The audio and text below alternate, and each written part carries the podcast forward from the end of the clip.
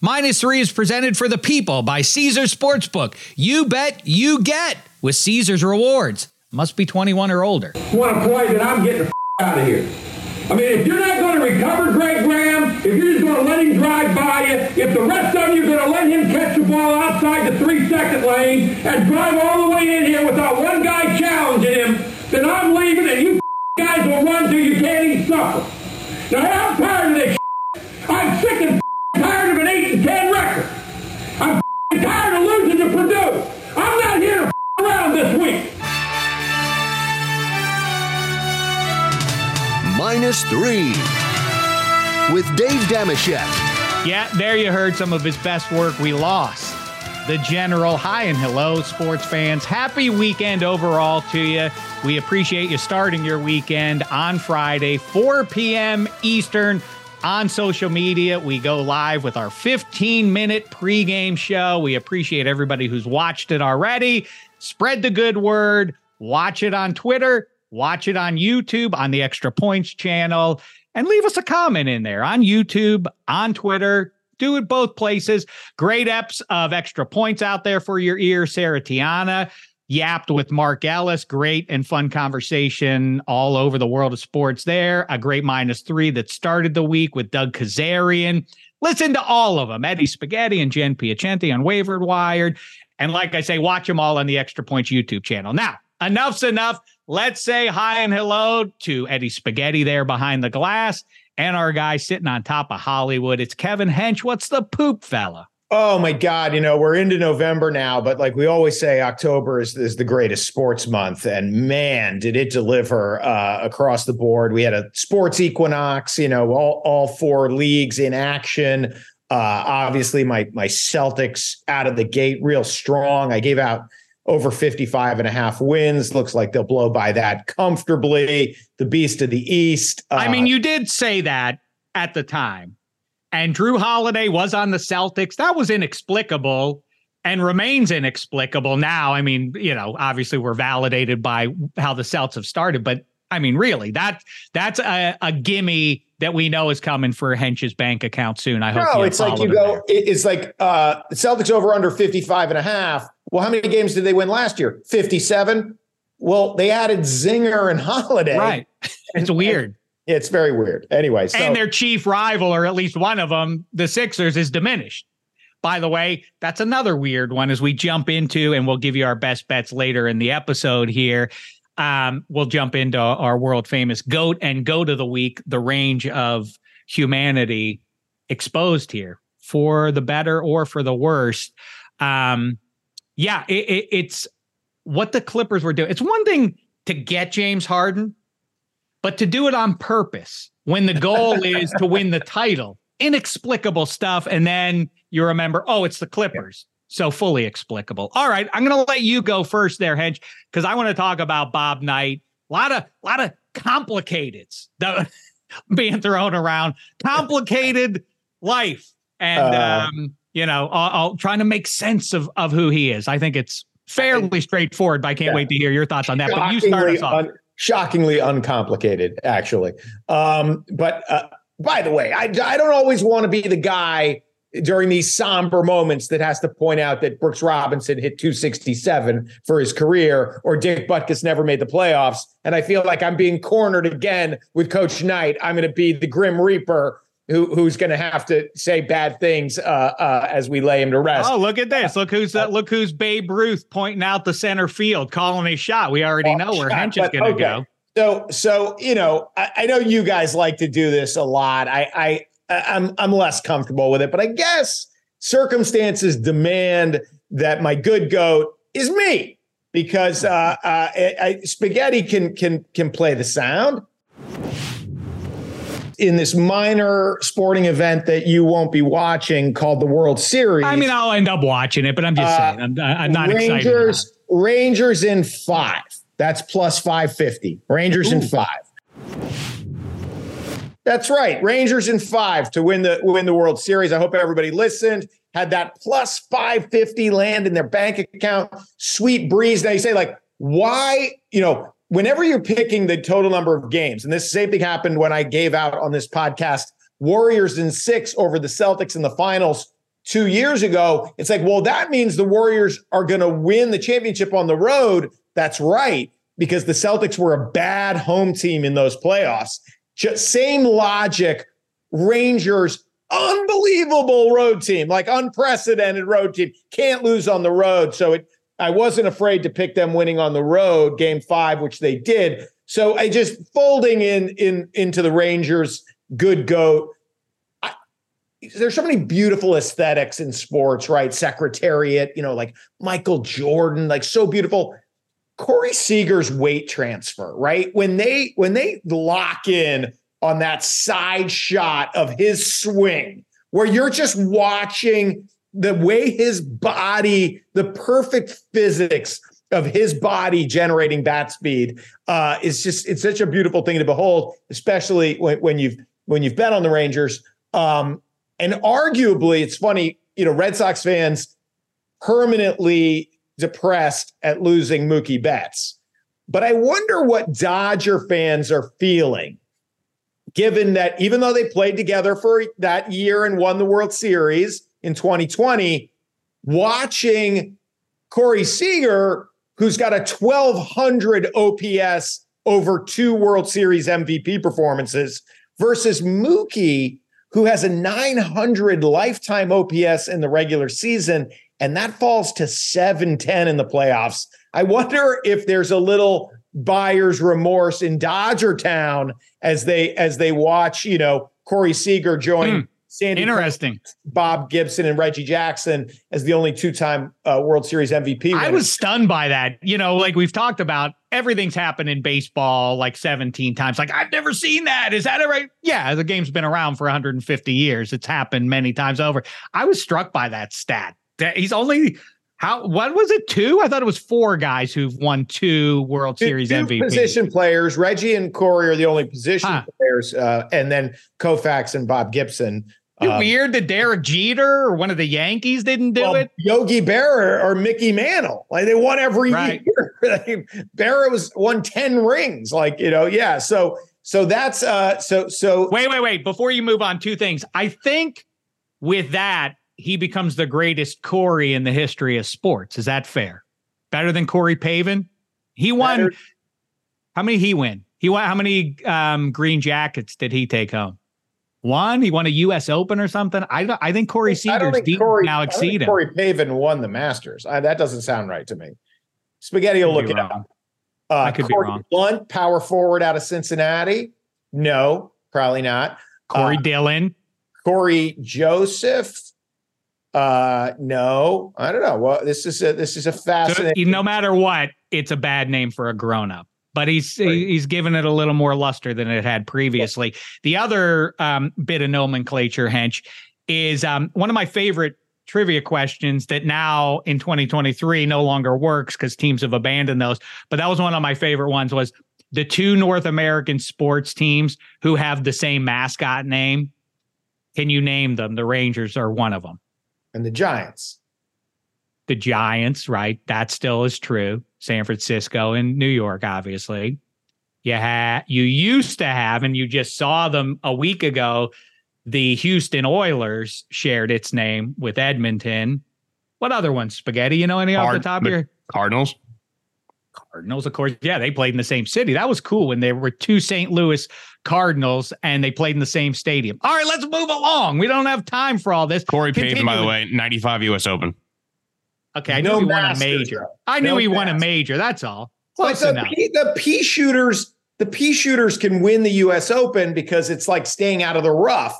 But the P shooters can't win the Masters because you you gotta you gotta eagle thirteen and fifteen. You can't you can't True. be at 200 yards. All right. Hey, by the way, before you move on with that too, I also was thinking watching these playoffs as I did, which was not, you know, I didn't watch uh, all nine innings of all, every playoff game, but when I would check in on them, I was continually struck by something we've talked about, which is I feel like baseball's postseason is the furthest away from its regular season of any of the four major sports. Do you agree? I mean, like you always hear about when the NHL playoffs start, like things tighten up, and same thing you hear about the NBA and defenses emerge in the NFL playoffs. I mean, the the fundamentals are just completely warped. It's all I know that more and more in June, you're starting to see starting pitchers go for two innings and then giving way to the bullpen. But that's all uh, postseason baseball is now, right?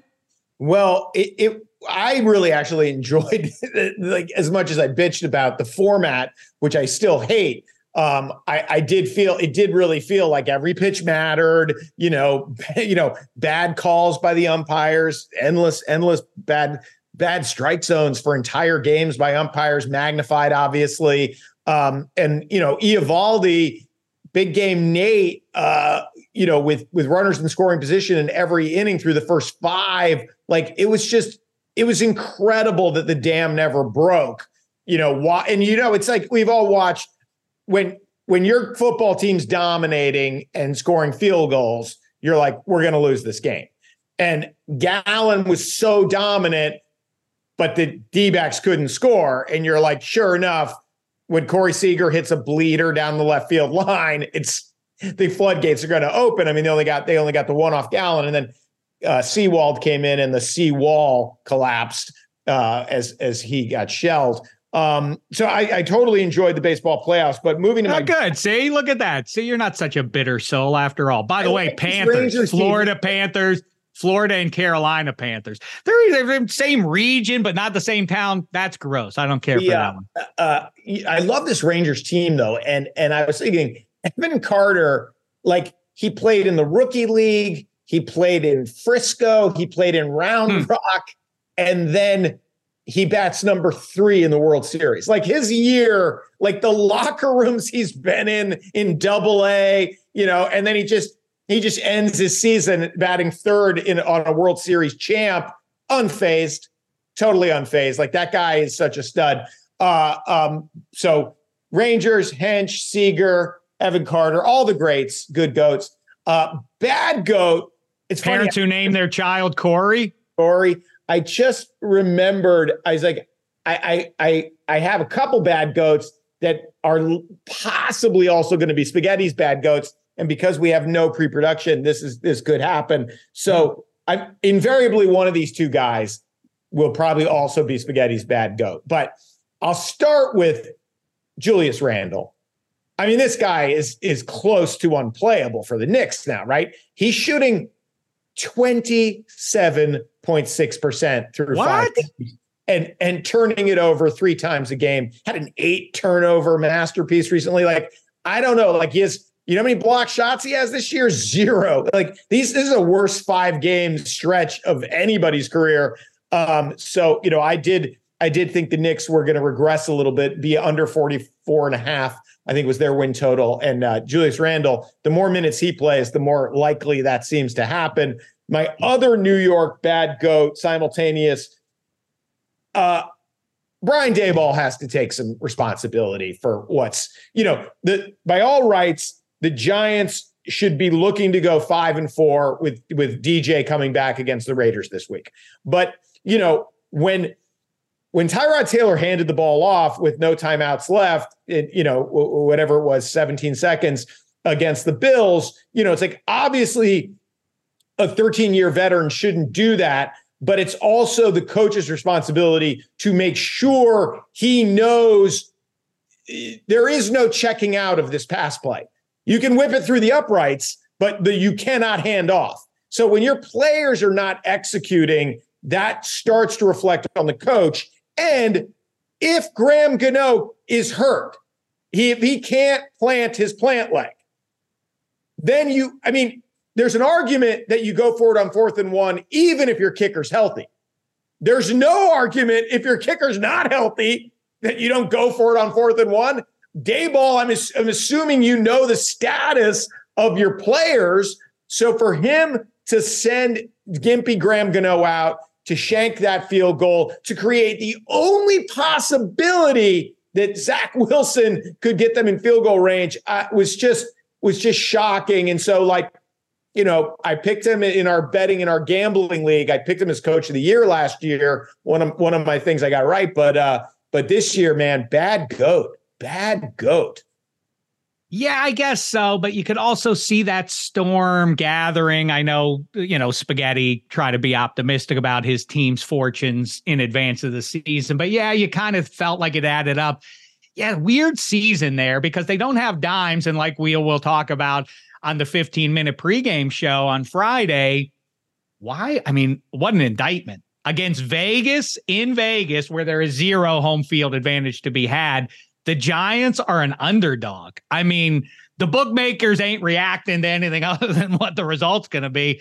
And somehow they've cobbled together a path that the Raiders are going to win this game against the Giants with dime. Spaghetti, any thoughts here you want to weigh well, in on, or I shall mean, we save it for your goat? No, I uh, no no. Uh, Hench uh, has full bore in this one. I was not doing the any more Giants ranting. I mean the the Giants schedule everyone knew going into the season was the beginning part like portion of the schedule was super tough and they weren't gonna it wasn't gonna ease up until right around now. And what's funny too is like that that jets game became more winnable because in the preseason you're like well it's gonna be aaron rodgers and essentially a home game. So you you assume the giants were gonna struggle. And like what hendra's saying like they should really be they should have been four and four at this standpoint if tyrod taylor with 14 seconds left didn't hand the ball off. And think worst, about that in the nfc and really it, it, then you'll get frustrated as a giants fan because sure. look at look at where they would be if they were four and four. Right Right, exactly. And they probably wouldn't have moved on from uh, trading away Leonard Williams and stuff. So, I mean, it just, uh, I don't want to win this game. I don't want to, they should beat the Raiders, uh, who fired their head coach and offensive coordinator and, you know, benching Jimmy G. But, you know, the Giants, like, I, I just, it's a bad spot because there's games you left on the table you could have won, but at this point now at the number three overall pick uh, in the draft going forward, and you're already trading away pieces, uh, it seems like Darren Waller may go on the IR, and Adoree Jackson's definitely lost a step. So some of your guys you depended on are no longer going to be there. I think it's best just kind of pull the plug on the season. So I, yeah, I mean, well that's well that's my my bad goat by the way is all these NFL teams who clearly are rational enough you would think to regard the standing and be like, okay, we ain't going to the playoffs. We ain't winning the Super Bowl. Like, I don't know if the Giants kind of see a path, and maybe you do in the NFC to maybe, you know, really get hot down the stretch here. And maybe that's why you hold on to Saquon. But anybody who's done, done already at this point on the calendar, why did you hold on to these guys? Why did the Raiders, as they purge everybody, retain Josh Jacobs? Weird stuff. Give those guys up, those assets. The contenders will pay for those guys, those difference makers for right now, while you can go towards the future. Very strange there. I also, Bill Belichick, quick shout out. These rumors that the Patriots are going to trade him. I'm curious how you think about this, Hench. I, ja- I, I like to jag around with the Patriots fans, as, as you may have noticed. Um, I think it's deeply funny what's going on with uh, with Patriots Nation right now as they try to make sense. The ongoing thing is that Bill Belichick uh, and the hierarchy of great Super Bowl era coaches has has zero a coaching tree. It's really weird. I mean, look at Bill Walsh and Bill Parcells and Chuck Noll and Don Shula and Tom. It's so strange, and people are very angry with me for pointing out that what really not my goat this week, but the goat to me is as you look back at this, the big winner is Tom Brady clearly he was everything. You know, that's that's the explanation for ever for why you won all those Super Bowls. Patriots fans getting upset with me for pointing that out. I'm not sure exactly why. Hench, how say you on that? Uh, well, obviously there there have been a lot of flops. Uh, I will say Vrabel seems like a, a, a very. That's good- not that doesn't count. He didn't coach with Belichick. Well, he just played under him. Okay, but he, you learn he learned under him. Um, you know, I I find the was it Brady, was it Belichick discussion completely moronic. Like, I, why? I, like, why don't you care? You don't care. You don't want to give credit where know. it's, it's due. You know, we just, you know, uh, my my my nine year old has has divided all her candy. Uh, she's got a she's got a she's got shelves with themes, and it's like I don't know, is it the chocolate or the peanut butter? Like in the Reese's, like oh, I don't like Belichick is a was a, a, a, defensive mastermind. Brady's an offensive mastermind. Why do you have to pick one of those guys? I don't know because Brady went to Tampa Bay and won a Super Bowl immediately in his first season, whereas Belichick has you know been exposed there. By the way, right. shout Brady, out. So Brady goes to Tampa Bay and he wins a Super Bowl yeah. with a game wrecking defense that he has nothing to do with that that whooped Mahomes Like, I'm like, what? Like, so yeah, Brady takes care of his side of the ball, and and Belichick takes. Okay, so you want to stay with Belichick then? That's the that's the plan in 2024. You think that's a good a good thought as you a Listen, Patriots supporter? I won't I won't part with Bill Belichick unless somebody offers us a seventh round draft pick for All right, you're tough but fair and loyal. That much is clear. Uh, um, all right. Let me squeeze in a quick break here. Let me ask you a question, Eddie Spaghetti. Why should you bet with Caesars Sportsbook? Ah, before you answer, Two words, Caesar's rewards. Those are the two words. Every bet brings you closer to the types of benefits only Caesars can offer. I'm talking about hotel stays, VIP experiences, sports and concert tickets, even more than just that. It's not only an app, it's an empire. 21 plus must be physically present in Arizona, Colorado, Illinois, Indiana, Iowa, Kansas, Louisiana, Maryland, Massachusetts, Michigan, Nevada, New Jersey, New York, Ohio, Pennsylvania, Tennessee, Virginia, West Virginia, Wyoming, or Washington, D.C. Sports betting is void in Georgia, Hawaii, Utah, and other states where prohibited. Know when to stop before you start. Gambling problem, Illinois, Maryland, New Jersey, Ohio, Tennessee, Virginia, West Virginia, Pennsylvania, affiliated with Harrah's, Philadelphia. If you or someone you know has a gambling problem, crisis counseling and referral services can be accessed by calling 1 800 Gambler or Maryland, visit mdgamblinghelp.org or West Virginia, visit 1 800 gambler.net. Arizona, call 1 800 Next Step. Colorado, DC, Nevada, Wyoming, Kansas, affiliated with Kansas Crossing Casino, call 1 800 522 4700. Indiana, call 1 800 9 with it. Iowa, call 1 800 bets off. Louisiana, call 1 877 770 stop. Massachusetts, if you or a loved one is experiencing problems with gambling, please call 1 800 327 5050 or visit gamblinghelplinema.org for 24 7 support. Michigan, call 1 800 270 7117. New York, call 877 8 HOPE NY or text HOPE NY. We all know breakfast is an important part of your day, but sometimes when you're traveling for business, you end up staying at a hotel that doesn't offer any. You know what happens? You grab a cup of coffee and skip the meal entirely. We've all been there. But if you book a room at La Quinta by Wyndham, you can enjoy their free bright side breakfast featuring delicious baked goods, fruit, eggs, yogurt, and waffles. And really, who doesn't want to start their day with a fresh hot waffle? Tonight, La Quinta, tomorrow, you shine. Book direct at lq.com. Now, let's talk about the play of the week. The pressure to follow up Hpnotiq and Cognac, weighing heavy on the team. Hpnotiq was in the cup, blue, and ready for the play. And boom! Añejo Tequila came in with a smooth assist to Hpnotiq's tropical fruit finish. Shaken, strained, poured. It was green and good! Playmaking splash shifted the tempo. Another great cocktail from the Hpnotiq team. Every season is Hpnotiq and Tequila season. Hpnotiq Liqueur, Bardstown, Kentucky, 17% alcohol by volume. Hpnotiq reminds you to think wisely, drink wisely. Let's uh let's then kibitz about uh if I may jump in here to Robert Montgomery Knight, the complicated soul that everybody's talking about over the last uh, couple of days here. The two words, uh, besides just complicated, legacy. People are throwing that. What's his legacy?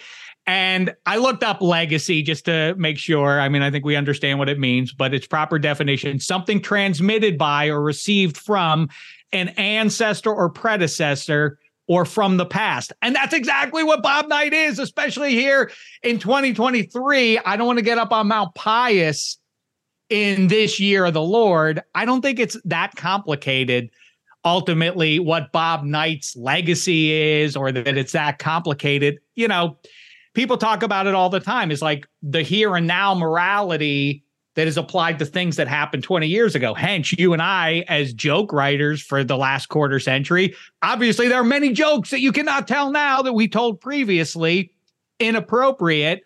Um, and I, you know, you hear this tepid defense of grandparents and ancestors and all of that. Like they're from another time. Yeah, they were wonderful, loving souls. They had some ugly stuff and some ugly opinions, but Bob Knight was from another time, and that is you you you cannot uh, disengage from that fact. You know, uh, from an 83 year old man. This is a cat who grows up steeped in military history, reverence for old school mentors he didn't love Ted Williams because he liked the Red Sox. He loved him because he was a military hero. He was an American war hero. He literally coached Army. His pals were Parcells and Belichick, where the opinion is might is right, and you're allowed to bully these kids because you're trying to help them along and teach them the right path and the whip over the carrot and all that. And he straddled that line. He was sort of the personification not in 2023, rather like the last decade of the 20th century. He was kind of the last man standing for that style, at least in college basketball, where you could get away with that. And, you know, I think that I, I, mean, I don't think this. I think I'm pretty certain about this. I'm curious what you think, Hench. He couldn't get hired now, right? I mean, the the the, the notion that he could have this run and this much rope it just would not exist in 2023. And I think it's fair to acknowledge that because the recurring thing that he would say when he would get pushback, aren't you a little bit too hard on these guys? Aren't you bullying them around? His thing was always like, the kids have not changed. We've changed as the grown-ups trying to teach them. The difference that I have with Knight is he means that in a good way in his defense. I say, no, no, it's good to to progress. Yes, you haven't changed, Bob Knight, to your detriment. You didn't evolve. Most of us have. And that, and, you know, someone asked me 25 or 30 years ago, would you ever let your ch- your children who then had yet to be conjured um, would I ever let them play for Bob Knight? No, of course not. I'm a delicate flower. My children were presumably delicate flowers too. We would not do well with that sort of tactic. And, you know, Larry Bird is not a delicate flower. He didn't like playing for Knight. He got out of there right quick. And so Neil Reed and Luke Recker and all that ugliness that is completely valid on the side of those guys um, is, you know, I, I accept it. I hear it. I think they're right ultimately. But my kids, my daughter three years ago, two years ago, loved the Disney princesses, loved them. But now, if you ask her about those, she she can't stand them because she's ashamed of her past. You're not going to jam me into that corner on Bob Knight as somebody who is an IU alum who benefited greatly emotionally. I had so many good times with my pals, you know. That that that's what it comes down to for me. He was a conduit for that. Am I supposed to? I know people say you can't like uh, Woody Allen movies anymore. What am I supposed to do? Unenjoy Annie Hall now? I mean, what do you want me to tell you about that? He is the source of so many great events in my life. So, sorry, not sorry for that. Um, and I want to tell you my Knight story now to kind of round where he was and how he dealt with people. And I'll get into that in a second. But I'm curious what you think, Hench, as somebody who's objective and not, you know, biased by the good times I've had over, you know, certainly for the time I was at IU in the decade or 20 years after. I mean, my pals and I got together in Vegas to watch them play in the final eight and get to the final four, and all the times we gathered around in Bloomington and in Chicago and otherwise. I mean, you're not taking that stuff away from me. How say you? Spaghetti. We this is a new segment for the for the show. This is gonna be fun. Shek asks me a question. I know. And then he talks. That was a record. That was a record. He asked a question. I start to answer he did five minutes and 38 seconds of talking. Hey, this ain't a democracy. It's unlike Coach like, Knight. I don't Coach even know. Like, I'm not here for What's democracy. the subject? Oh my God, it's been so long. We're ta- now we're talking about Woody Allen. I don't even know what to say. Like the guy had you asked me a question half an hour ago. Okay, like, all right, answer it now. Okay, so first of all, great point. Like what I love about the Woody Allen that everyone has to go like, hey man, out of line yeah, the problem, Janet Maslin, is you wrote a glowing review of Manhattan and you knew how old Mariel Hemingway was in that movie. Like you hmm. can't you can't go, hey, we didn't know. We didn't know. Like, no, you loved it. You wrote a review that's preserved on microfiche for all time. So it is funny when people get up on Mount Pius, but their record of the time is preserved forever. So Coach Knight, the general, first of all, Obviously, he only would have been the colonel if American trader Tommy Tuberville had been in the Senate in 1976 when, when Coach Knight was winning the title with Bobby Wilkerson and Kent Benson. Uh, but so I'm, you know, like you, I'm not quite as delicate as you. I don't think, you know, I, I had some, I had, you know, Chuck Stinger Honeywell as, as a coach in high school. Um, and but I think largely I'm on the like evolve side of the argument generally. But I gotta say, man, I'm looking at these American college campuses and going, "Oof, maybe I owe Coach Knight an apology." Like there's there is there we've become untethered from gravity. Like there there needs there needs to be hierarchy. There need to be rules. The coach has to be the boss. And on this podcast, I I did say, you know, I I posited to the to the women of the Spanish soccer team, w- would you put up with this if it meant you won the World Cup? Like you're going to win the World Cup. You're going to have the greatest experience an athlete can have on the planet. You're going to win the World Cup, but you're going to have to not like your coach. Um, and I think like the reason you see those testimonials from from his players is because they know while it was difficult, he was responsible for the greatest experience of their lives. So it's it's pretty yeah, right. Now, I don't think Neil Reed's gonna gonna write an op-ed piece of how all, how much he learned from the. Well, he's definitely not because he passed away a decade or so ago. Okay, so he's he's you know maybe well maybe he said to be published upon the death of Coach Knight. Um, but you know, Confederacy like, and Dunce's kind of deal. Okay. When you when you uh when you talk about the carrot and the stick, I don't I don't do, were there carrots? Well, I mean, you know, obviously there are there's a small percentage of his guys who just didn't like it. You know, some guys just didn't like the heat he put on them and they would transfer away, but the you know, and they're high profile stories too. Um, but there were no and, carrots. There were never any carrots. Like when, like there was no. I think Krzyzewski had a balance of like love and tough love. I think. I guess, but I mean, I don't think anybody's forcing Calbert Cheaney to sing songs or Isiah Thomas or anyone else, the high end players who say that Coach Knight didn't just make me a better basketball player, but set me up for life and position me to comport myself as a grown up as I went out into the world. I think that's all valid. And I also think that you hear the stories of the people who are closer to him. And the older I get, the more I kind of circle the wagons and talk to my kids about like your family is what matters the most. They are the people that are going to be there with you.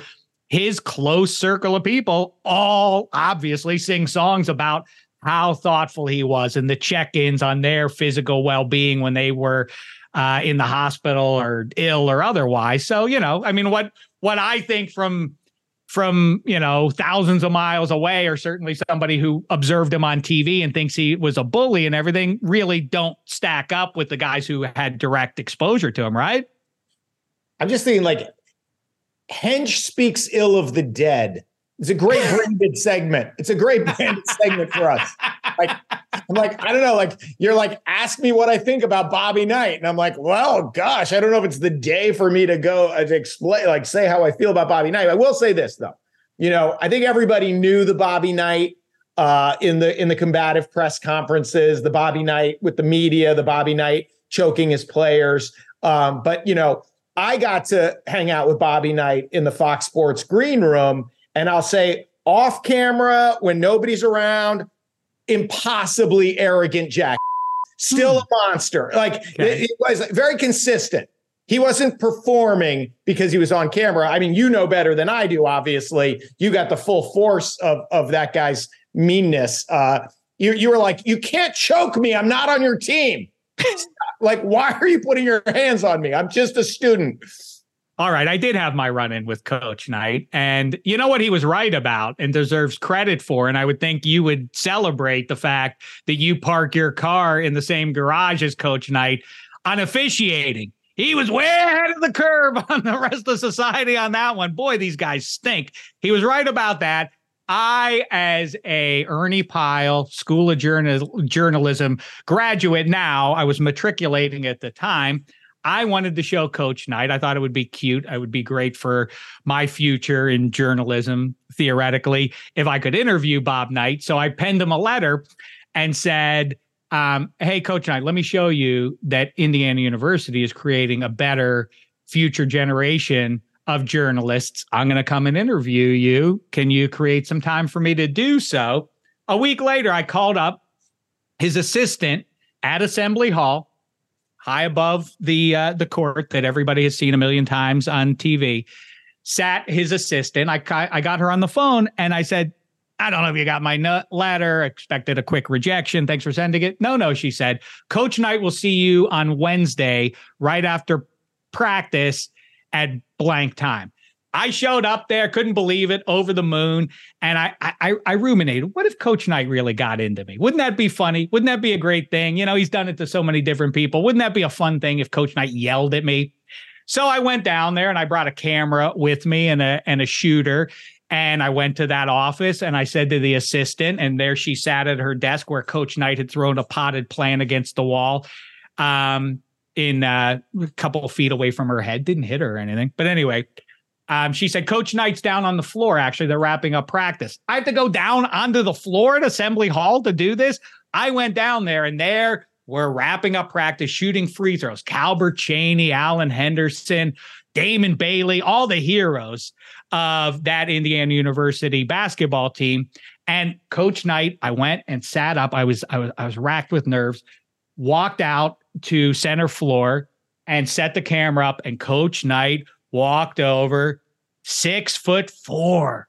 Didn't know he was uh, he was such a statuesque man until I was in his presence, and he looked like an eagle almost. He was a striking man as he walked over in his in his red sweater. And the first thing out of his mouth was, "What the f's with this camera?" I thought we were doing a, an interview here. Nobody said anything about it being on videotape, and so it went he I, I convinced him that we needed to get it on video.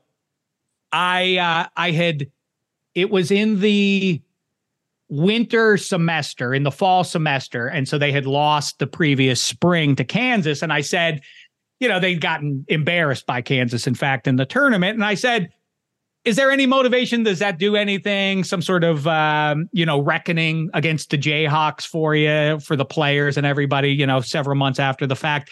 And he said if that's the kind of question you're going to ask me, we can wrap this up right here. And I, I, oh uh, wow, what a delight! I thought I was going to be the only guy speaking ill of the dead. Well, I also, well, I, I think I went for a second question, and then he gave me the, uh, the like, is this, is this the line of questions you're going to ask? Because, uh, because we can wrap it up here. And, um, and so he said, you know what? Let's stop this here, and I'll tell you what. If you can get your together by tomorrow, we can come back and try it again.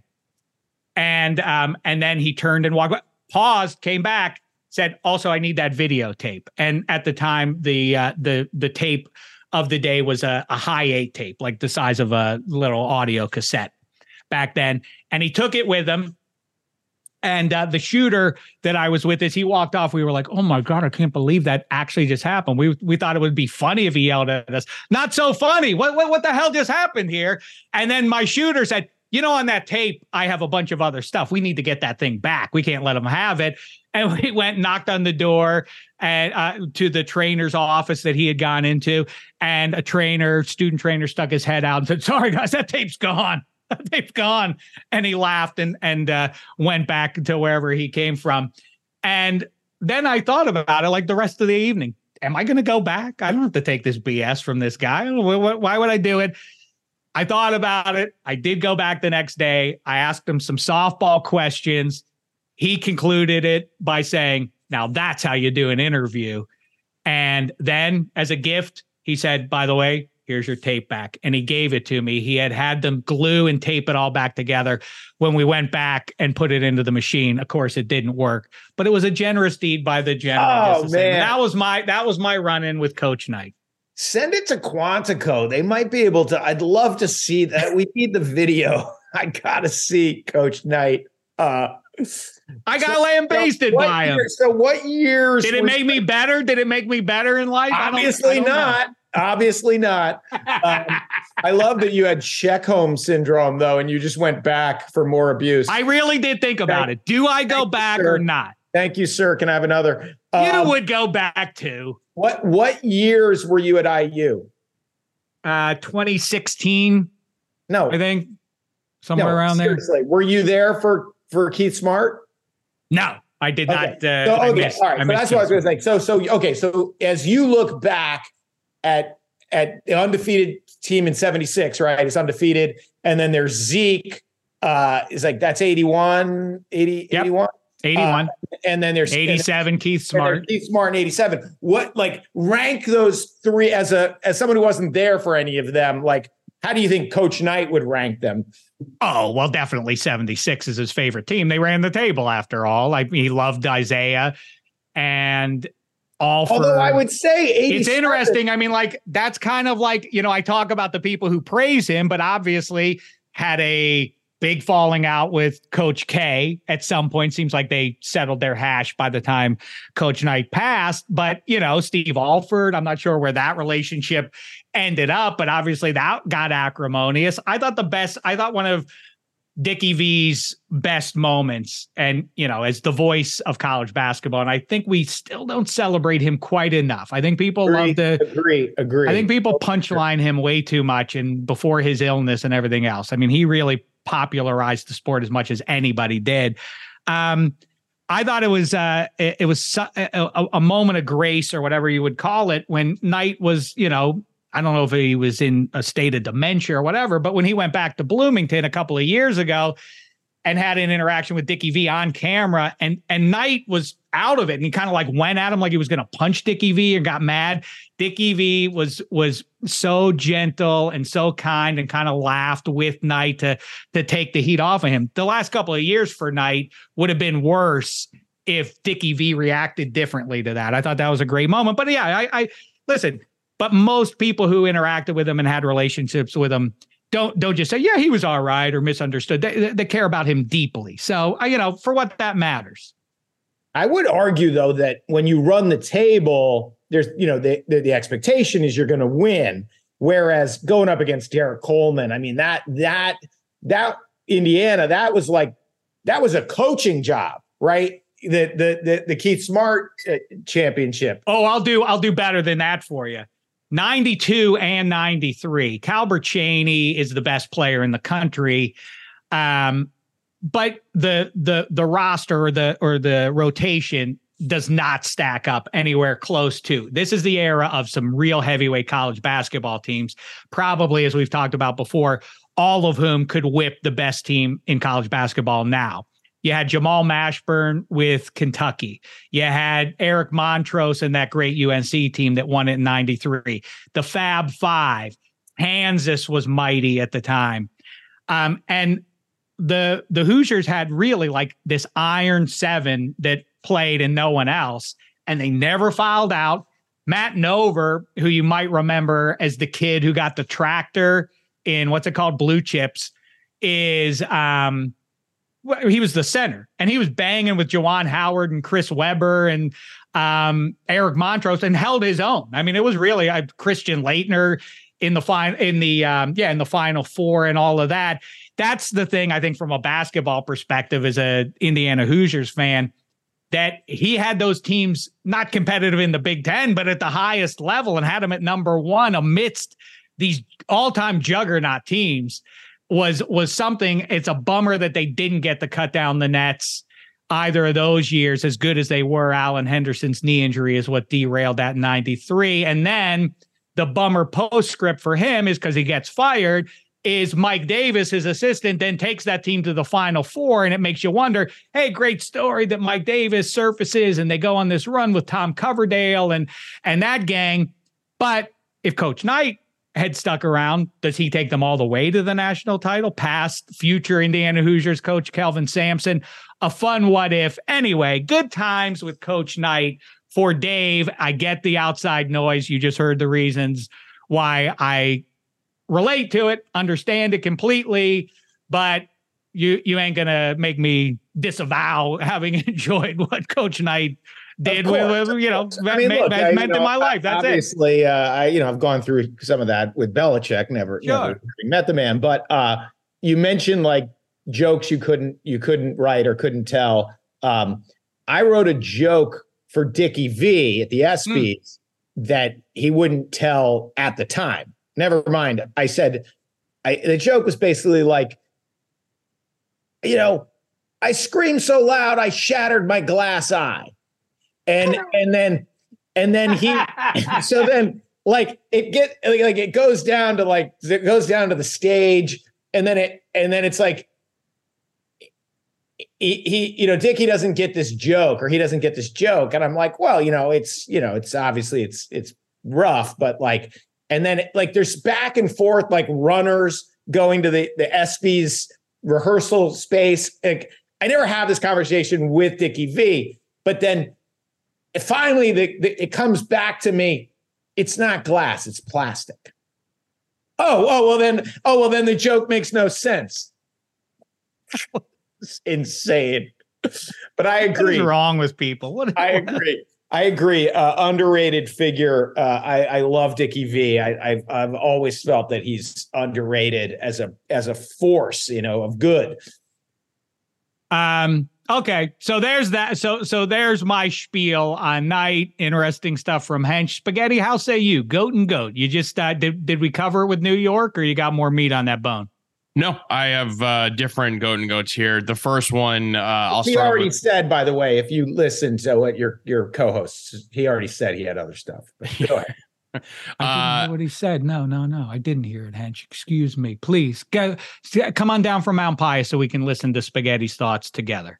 I'm gonna. I'll start off with my my good goat, and obviously it's a very uh, upsetting subject, but I think the response to it has been um, great. If if anything else, um, obviously the, the tragedy with uh, Adam Johnson, the former Pittsburgh Penguin player who who passed away uh, basically on the ice after a crazy collision um, with a, getting a skate to the neck, and he was playing, I believe, in Nottingham over in England in a uh, a league there and uh, just seeing the NHL's response to that, uh, with half of it being like obviously putting his decal of his initials on their helmets, and and every team basically doing like a video montage and just paying their respects to him. So, uh, great job there. But it didn't end just there. The Penguins now are, are enforcing that their entire minor league system they do wear neck guards, which I think is phenomenal. Um, the NHL is already discussing it. Gary Bettman and the NHLPA are discussing uh, not only cut resistant materials on the entire uniforms, but uh, if all the professional players in the NHL should also wear the neck guard too. And I just think, you know, obviously it's a miserable scenario. It's not something that we see that often, luckily for the sport. But But let me say, I think we have seen it enough that it's not like a one-off. At least, you know, obviously, I've seen it. I mean, I mean, uh, to the, point of like a Malarchuk or obviously Sure. Adam Johnson, Millard- but it, it happens a lot, mainly with their wrists. Your wrists do get cut. right? But I um, mean, like that. I mean, obviously, and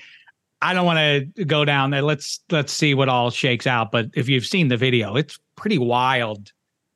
What? Yeah, how? yeah, I don't. I don't. I, I, don't- I mean, I don't know. I don't want to start slinging arrows, but man, that was It's Weird. strange to see somebody's uh, skate get up that high. That's why we don't see it. The, the the these are the best skaters in the world, and they know how to keep everything um, near the ground. Now, that's why not supposed to lift your feet on hits. Um, I don't, you know, they're flying at crazy speeds, and I, I'm I know the player um, that that did it. I, I don't think his intentions were to kill a man, if I had to say that. But do I think he has? Apparently, he has an edge to his game. Uh, but again, I don't I don't think that was his intention. But I just do. I really like the fact that like Yeah, the they definitely- NHL, yeah, right. AHL, great. adding adding these um, neck guards, I think, is just there's no reason to ha- let your players be exposed to injury, and even getting the equipment to have stronger material that doesn't rip through when the when the blade hits it. I think is great. So um, just you know, eh, obviously the league uh, it does a great job at you know supporting. Uh, I, I just like the fact that Bettman's open to talks, um, that, which is something you don't really see with commissioners nowadays. So uh, I think it's better for the league to do that. And again, kudos to the Penguins for uh, really installing it immediately to their minor league team to have that. So I think that's great for the player safety, and hopefully the NHL will have that sooner rather than later. And I know that uh, a, video montage uh, does not bring back a, a man's life, but I think the NHL community is just really the strongest in the four major sports, and to show that was just uh, By the way, how about the, what was neat was not the moment of silence in uh, Pittsburgh's arena. It was a one last ovation, which I think is Mhm. uh, is sweet to do for somebody who was making his way in the world the way he was making it. But yes, good thoughts, spaghetti. Yeah, and then to to go to my uh my bad goat here now, I think this is going to be the hot take. This is going to be the one that you guys will push back on. What but- a gentleman Spaghetti is. He didn't even brag about his rags. Look at him. He gave a compliment to the Pittsburgh Penguins I'm- I'm organization. almost You're too- growing, Spaghetti. You're I'm growing almost- as a man. Third in the NHL in points. Um, last time I checked, I'm I'm almost too nervous, but they're playing. Uh, Laviolette's done a number with this team, and they're playing actual great hockey, not just relying on Igor. And a number with that, that, comb over backwards to cover his bald. The, the ball spot, yeah, it's a great look. Um, I, I wish NHL coaches didn't have to wear uh, suits; and they could wear like hats and stuff like the uh, the NFL. But uh, anyway, um, I so look, I'm not a fan of Dabo Swinney. Uh, obviously, no, a lot of people are not, are not fans of his due to his comments and political beliefs and whatever. I'm not even getting into that. What my my bad goat are the Clemson fans and the Clemson media that kind of created this storm of saying that this team like should be way better than they are and and calling him and saying they're a disgrace for being four and four. I just want to say like college football, and we all know this, like there's only a really a handful of teams that year in, year out are going to be in the conversation for a national title. Um, and it's usually sometimes less than a handful. And Clemson went from never being that to becoming that really until like the, basically the, their loss to Notre Dame last season. Um, they were eight and up until that point. Then they've been seven, they're seven and seven since that blowout loss uh, in South Bend. So I for fans who have seen, I believe, since 2016, they've been to four national championships and they've won two of them and have been in the playoff almost annually and are the kings of the ACC until this year like every almost every other fan base in college football besides Alabama and Georgia would pretty much kill for this position. And the fact that they have the audacity to be like, we're not up to the standard this year, it's like, well, you ran into a, a buzzsaw of an ACC. The ACC has never been this good. And I mean, FSU being a, a, a, legitimate title contender, and then seeing how, you know, Duke was supposed to be great and they, they had a good stretch. Uh, Louisville shocking a lot of people. It's just a t- and Drake Maye is obviously still in there with UNC struggling as of late, but there it's still a, a way better conversation than it has been. And just to see like the the hubris of this fan base and expecting more when you were nothing without Dabo. Like he created this program and you became a top tier program, a program that people expect to be good. And it's and it's like I understand that having expectations was is what's causing this, but you would rather be in the position you're in than being a five or six win team and being on the bottom of the of the list in the ACC. So to me, this is insanity for them and for him to come out and double down and say and like I agree with his comments saying that like you know you, they're they're almost like too arrogant about where they are. It, it's like again, he's not a likable guy. But what he well, did to your the, program is you you have to include that part, in my opinion. Hench, what do you think about all this Dabo berating a kid who calls him on a radio? I would. I, I, mean, he, you know, you, you, he might be at the tippy tippy top of Mount Pius, right? I mean, he's on such close personal terms with the Lord. Obviously, he's lorded that over us for uh, uh going on seven years. Uh, you know, I, I'm I enjoy it when someone that pious gets their comeuppance, obviously, uh, not just on the field, but with, you know, by his uh, loyal subjects uh, sticking it to him. Um, you know, I, Spaghetti's right. Like, I mean, at least like as Patriot, absolutely, fans, he's right. Right. At least as Patriot fans, like we we let the decline phase go a little longer. No, you didn't. But okay, our, our Belichick jokes. no, really, I've been sitting on the Belichick jokes until this year. Well, I also think that's that's uh, my pushback to that is, and the spaghetti is that by the Clemson standard, this isn't the first year. I know that they were relatively good last year, but not by their standard. And I think college football fans get real spooked when their coach is like, ah, I'm a multimillionaire, but like NIL, we've lost our way. And that's going to scare off some percentage of kids who might go there, I think. And that that decline phase in the way college football goes with NIL and everything else, you start rolling downhill in the wrong direction, like that ain't going to be good. It's going to be hard to get back. I think that's what people are reacting sure. to. Like, uh oh, our our magic little era is ending here. I think that's sure. and, and I get it. He's making eleven and a half million dollars a year and stuff, but that that stretch for Clemson from 2015 to 2021 is an all time college football stretch. Sure. Four national championships, like winning the ACC without question, a, a shoe in for the playoff.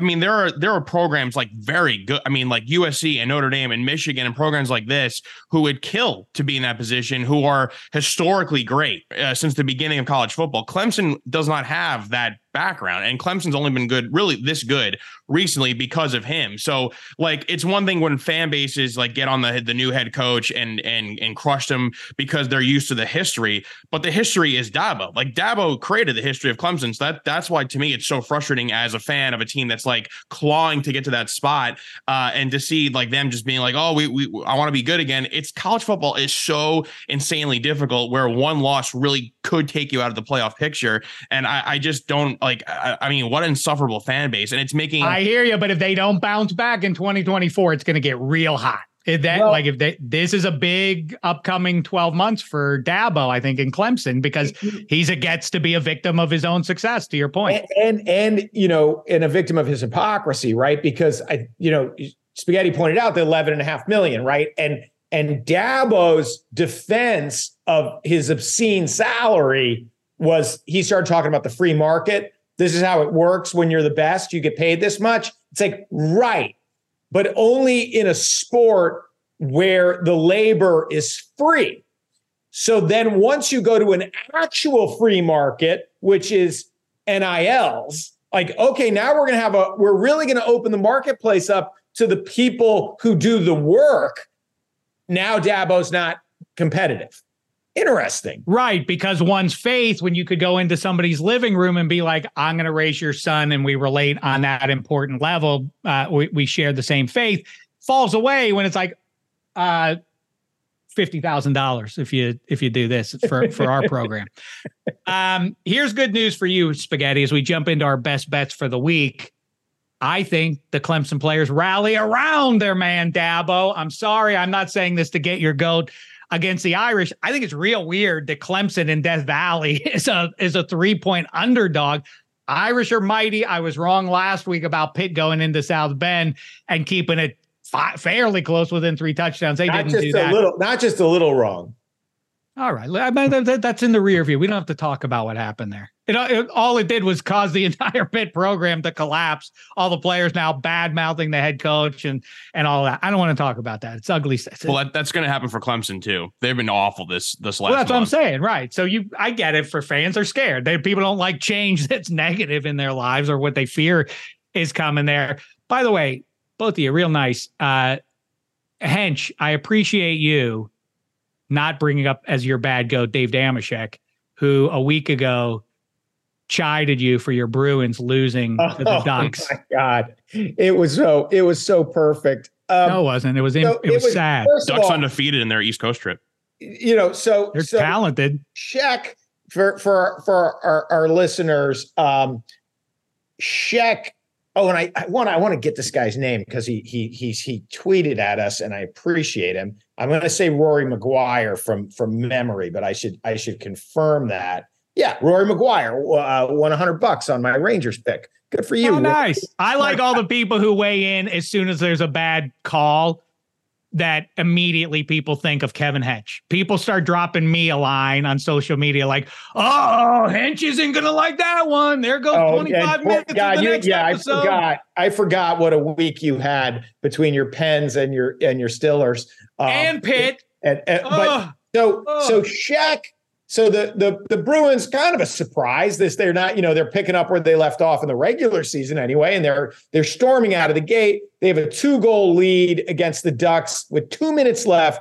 They give up two late goals in, in regulation, and they give up a goal in overtime. And Shek sends the snarky text to me and Spaghetti. I oh just oh wanted gosh. you to know. I know did they're the, your favorite team, and I wanted you to bees, see what was. Did the bees lose to the Ducks? Now, so I asked Shek, did he know when he sent that snarky text how soon the Ducks were popping up on the Penguins schedule? Because it was beautiful. I didn't know that the Pens were about to host the Ducks. That this is even is more spectacular than the Bruins blow, blowing the two goal lead. So the Pens not only blow a late lead, but then are on the five on three to win the game at the end. They're as the five, they're doing nothing on the five on three. And then as the five on three is expiring, the greatest defenseman in the world, the the Norris Trophy winner. I mean, if you add this guy to the Hall of Fame core of the Pens, there's no way they're looking up at the Columbus Blue Jackets. They're on their way to the, the fourth cup. They've got number 65, Erik Karlsson, best defenseman in hockey. He he turns the puck over. It's still a five on three, mind you, because the guy coming out of the box is not on the ice yet. He turns the puck over. It's just such a shocking matter, uh, manner, which which then releases. I mean, the guy coming out of the box is the fourth skater uh, for the for the uh, Ducks, and he scores on a breakaway. And it's all it's all so delightful to to the guy the guy who started it to to to Shekels who started it, and and then and the Ducks just keep rolling. We're I don't care. I have five cups. Screw. You go get another one in your. Uh, you you you have a what? One in the last forty years. Pipe down. All right. Now listen. And now a quick break. Enjoy all your favorite sports like never before at BetMGM. Sign up using code FIRSTTAKE and receive up to $1,500 back in bonus bets if you don't win your first bet. When you register with BetMGM, you'll get instant access to a variety of parlay selection features, live betting options, and the best daily promotions in the business. And with BetMGM at your fingertips, every play and every game matter more, than, ever. BetMGM and GameSense remind you to gamble responsibly. See BetMGM.com for terms. This U.S. promotional offer not available in D.C., Mississippi, North Carolina, New York, Nevada, Ontario, or Puerto Rico. Gambling problem? Call 1-800-GAMBLER in the U.S. Call 877-8-HOPE-NY or text HOPE-NY 467-369 for New York. Call 1-800-NEXT-STEP in Arizona. For Massachusetts, 1-800-327-5050. For Iowa, 1-800-BETS-OFF. For Puerto Rico, 1-800-981-0023. For West Virginia, visit 1-800-GAMBLER.net. First bet offer for new customers only. Subject to eligibility requirements. Rewards are non-withdrawable bonus bets that expire in seven days. In partnership with Kansas Crossing Casino and Hotel. This podcast is proud to be supported by Jets Pizza, the number one pick in Detroit style pizza. Why? It's simple. Jets is better. With the thickest, crispiest, cheesiest Detroit style pizza in the country, there's no competition. Right now, get $5 off any eight corner pizza with code 8SAVE. That's the number eight, S A V E. Go to jetspizza.com to learn more and find a location near you. Again, try Jet's signature eight corner pizza and get $5 off with code 8SAVE. That's the number eight, S A V E. Jet's Pizza. Better because it has to be. Clemson's going to win straight up. Sorry, spaghetti. I, I really do think that's what's going to happen. This, uh, you know, this is an do. inflection point for the program now. Like they get whipped again at home. Like that's only going to get that snowball uh, gathering more. I don't snow, think you right? actually believe that. I don't think you actually believe that. I think if if somebody was like, we're gonna we're gonna kidnap. I, I just feel like if somebody was like, we're gonna kidnap your family if you're wrong with this game, there's no way you feel confident about taking Clemson with how bad they've been this year. Why would somebody kidnap my But family? I'm just? I'm giving you a hypothetical. Of You have to be the right. Examples of all Really? the examples. Wow. Wow. I'm saying Weird if one. you had high no, it's not at all. If you had high stakes, if you really had like if you really felt I just don't see how you feel confident of them winning this game on like on the money line. I don't know. I just don't see it. I just want to be clear. Even though I did pick the Rangers in five and I did pick the Warriors in six two years ago and the Nuggets in five last year and kind of on a roll, I'm not confident enough in any of these picks to put the well being of my family. I'm like, I'm a little Fair. Confident, but I'm not, you know, I'm not super confident. Well, it's it's a little bit better than saying like gun to your head. So I that's usually- Digit. that- how about u- digit? How about a digit the- like we've done before? We've bet we've bet fingers on these. But the things idea is we're back. gambling, so it's like like you could say like I don't believe I don't Well, believe you'll put a hundred not- dollars. not- not not a hundred, but a million. What if it was that? Put a hundred. I don't The believe you'll house. two hundred dollars on. I bet. unfortunately, not legally in California, but Uh, okay. Okay, so that's what so that's one. Two, Florida State plus five fifty to win the national championship. Bet that, then hedge because they're definitely going to get to the final four. No one's going to beat them between now and the the final four. And the big one, spiritually, if you ain't betting the Chiefs and Dolphins over, I don't know what to tell you. You're joyless. Hench, how say you? Okay. Uh, I like the. I, I threw it out on the 15 minute uh, pregame race show. Um, I like the Cowboys to win outright against the Eagles. Fun. Uh, I, I and then you know we haven't we haven't gotten into it at all because there's so much going on, but uh, real fun start to the English Premier League soccer season over there in the old country, and I like Newcastle plus 180 to beat Arsenal this weekend. Arsenal coming off a walk in the park. They go up in class a little bit against the Magpies uh, at St. James. Sounds like uh, Toby and uh, Brett over there on Covered in Glory have their next guest. Somebody to weigh in on Premier League. I owe action. Toby a text. I, I really do. I'm I'm bad. Spaghetti, how say you? Uh, well, I'm in dir- direct opposite of how you feel about Clemson. I think I really do think Notre Dame is a top five team in the country. Um, despite their poll record um, or poll ranking, whatever. I it's just an unfortunate season. But Clemson's just been miserable this last month. Their best shot of the year was to beat FSU, which they almost did, but lost in overtime. Um, Notre Dame started the downfall of Clemson. I think this is really going to hurt them with a big loss at home. Uh, the other one I like a lot is uh, I don't know if you could find this yet on Caesars, but the next coach fired, Ron Rivera. I mean, uh, it seems like from everything we've read that their new owner Josh Harris is not going to see eye to eye with Ron Rivera. He's a lame duck coach. That's why they're moving on from all of those previous draft picks from the old regime. They're moving forward with uh, I don't know what parts are going to make it through the offseason, but Ron Rivera certainly won't be the head coach of the next iteration of the Commanders. And then you the know how that's true. You know why that's true is because I mean, it's one thing to be like, well, we can't keep everybody, so Sweat and uh and Chase Young, one he has to go. No, no, both go. what the hell are you doing, man? Those are those are actual assets. You don't have to give everyone away there. But anyway, I mean, you're he de- absolutely right. yeah, He's- and Rivera's He, and he deserves it too. I remember everyone was like the tank for Chase Young draft, and it's like, well, you passed up on Tua and Justin Herbert, and also the Giants took Andrew Thomas, who's a premier left tackle, and Chase Young was traded for a, a you know a second day pick. So uh, they got more value for Montez Sweat, who had way less hype coming uh, into the draft. So he deserves to be fired. And if you want to other college games. I'm not necessarily call these best bets, but my leans. I like Missouri getting over two touchdowns. They're getting 15 and a half last I saw versus Georgia. I think that'll be a tight game. And uh, Washington's offense is just too good for like the 90th ranked USC defense. So I, I like Washington in that game too. And then the bet that I I, I didn't see the number on that. What is it? it's minus three last I saw for uh, Washington, giving three to uh, at USC. They'll be playing in the Coliseum. There's not going to be much of a home field advantage here. People are kind of giving up on SC. Um, again, 90th ranked defense versus a, a great Heisman potential winner in Michael Penix. So uh, I like watching. I'm not that putting game. a gun to your head or anything, Spaghetti. You get to choose the Giants' next quarterback, or Hench, you get to choose the Patriots' next quarterback. Caleb Williams or Michael Penix? Oh, I'd Hey. I, I'd rather Caleb. Caleb For has sure. been For Michael, sure, right? Michael Pen- I don't I don't like the Michael Penix. The Bo Nix Michael Penix thing is like people wrote the book on them with their f- original college program, and then now we're changing that. Not a fan of that. Caleb has been electric since he stepped foot like for Oklahoma. Um, I'm not uh, one of those prisoner moments like the uh, the Clemson fans. I, I think Caleb is actually going to be fine in the pros. I just uh, but the Giants won't have a chance of getting him, and they're they're they're committed to Daniel Jones. So I'll, I'll be Funny how for much Spaghetti seems to be singing songs about Clemson, but he's sure they're going to lose at home this weekend, right? I'm I'm I'm saying more about you. You have to be. I would do anything to see Notre Dame be that consistently good and be in the playoff every single year and win multiple titles. Uh, when your program was doing nothing for uh, a hundred years. Um, and then the last bet. This is one that we have to give out every single week. Is just the the San Jose Sharks are 08 and one. Uh, Good call. Penguins are playing them on Saturday. Give up the goal and a half, even if the Penguins are struggling. The the San Jose Sharks may be the worst team in the history of the NHL. So, uh, what if you bet this eighty two A times a year? you should homecoming win for like the 65. greatest defenseman in the league. Only minus 28. That's right.